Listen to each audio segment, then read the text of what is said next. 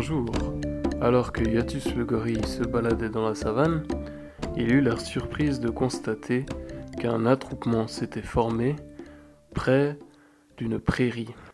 Il s'en approcha donc afin de savoir quelle en était la raison, et constata que de nombreux animaux étaient rassemblés en train d'observer une carcasse.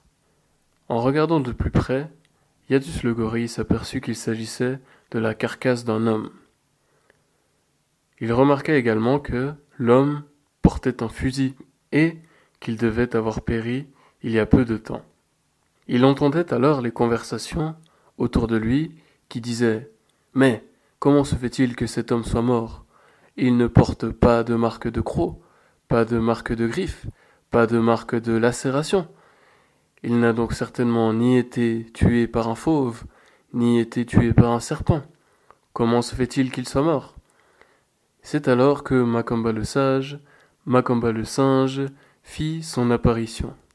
Il dit alors aux animaux attroupés là Chers animaux, ne vous interrogez plus davantage quant à la raison pour laquelle cet homme a péri.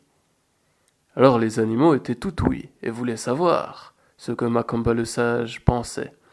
Alors Macamba poursuivit, et il dit Observez bien sa cage thoracique. Ne voyez-vous pas qu'il a des taches de sang? Il a été percé par des balles. Alors les animaux lui dirent Mais qu'est-ce que c'est que des balles? Et Macamba répondit Les balles sont des projectiles inventés par les hommes afin de causer la mort aux êtres, aux êtres qu'ils souhaitent voir mourir. Voyez-vous, les hommes sont des êtres ingénieux et ils ont inventé les armes et les balles. Alors, Yata lui dit Mais n'est-ce pas un funeste destin pour un homme que de mourir par l'arme d'un homme? Et alors Macamba lui dit ceci. Qui se complaît aux armes cherche à satisfaire ses désirs, et qui se fie aux armes périra.